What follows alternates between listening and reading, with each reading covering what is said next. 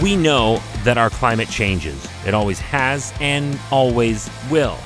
We live on a planet in a solar system around a star that continues to evolve, and at the same time, we're traveling around the inside of a galaxy that in itself is in perpetual evolution. Hi, I'm Chris Mei, the frustratingly effervescent host of This Day in Weather History, a podcast from the Weather Network in Canada. Well, at least for now, anyway.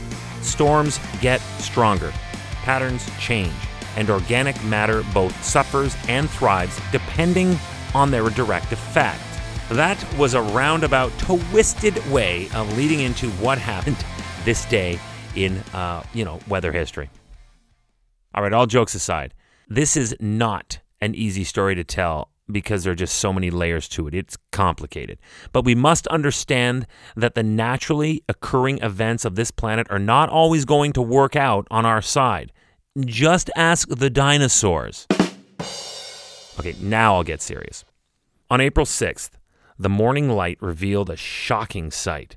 Tens of thousands of birds, frozen and exhausted, unable to move.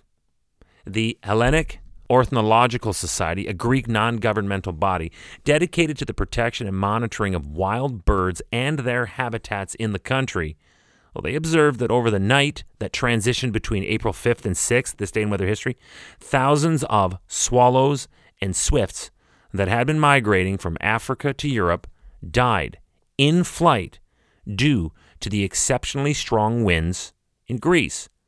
What were they doing in Greece? They had to pass through there on their route north during the spring months.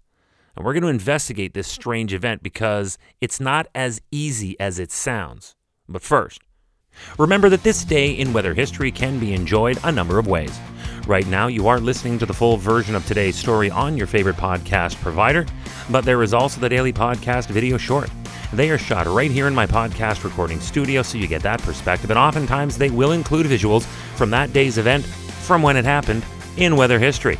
So, after listening to the full story, go check out the podcast video short on television or online anytime at theweathernetwork.com forward slash weather history.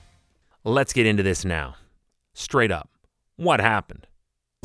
Studies have shown since that strong southerly winds pushed these many flocks of birds that were migrating from North Africa into air currents coming from the north of the Aegean Sea, and in particular, those surrounding islands in that body of water.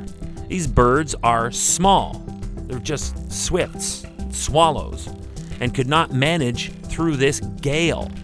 So exhausted, they tried to reroute for mainland Greece. You see, Greece was not their original destination. That was not the original chart of their route.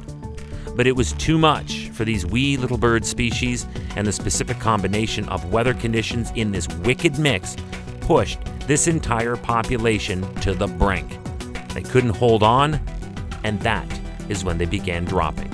The Greek wildlife protection group Anima reported that the birds were being found dead on the streets in the apartment balconies in the Greek capital city of Athens and on the Aegean Islands and nearby seaports. It was a total wipeout. The association urged people to take care in the streets where exhausted birds often land after covering thousands of kilometers. The birds switching their flight path to Greece was natural, as Greece is on the flight path for hundreds of thousands of birds which migrate north in spring and south in the autumn. Ms. Maria Ganotti of Anima called the occurrence, quote, a major disaster. The group, Anima, wrote that on the night of April 5th to 6th, it was especially perilous for the birds. There was a nasty and unusual combination of cold weather, strong winds, and few insects in the air, and that all spelled disaster. These exhausted birds had already crossed the Sahara and the Mediterranean. Only then to run into a totally impenetrable wall of weather and no food available. It was a true no win scenario for these birds this day in weather history. Tomorrow is April 7th, and back here in Canada only a few years ago, multiple days of significant rainfall led to major flooding across parts of eastern Canada. Some areas recorded up to 155 millimeters of rain in this event. We're going to take a much deeper dive into it tomorrow on this day in weather history with me, your host, Chris Mei.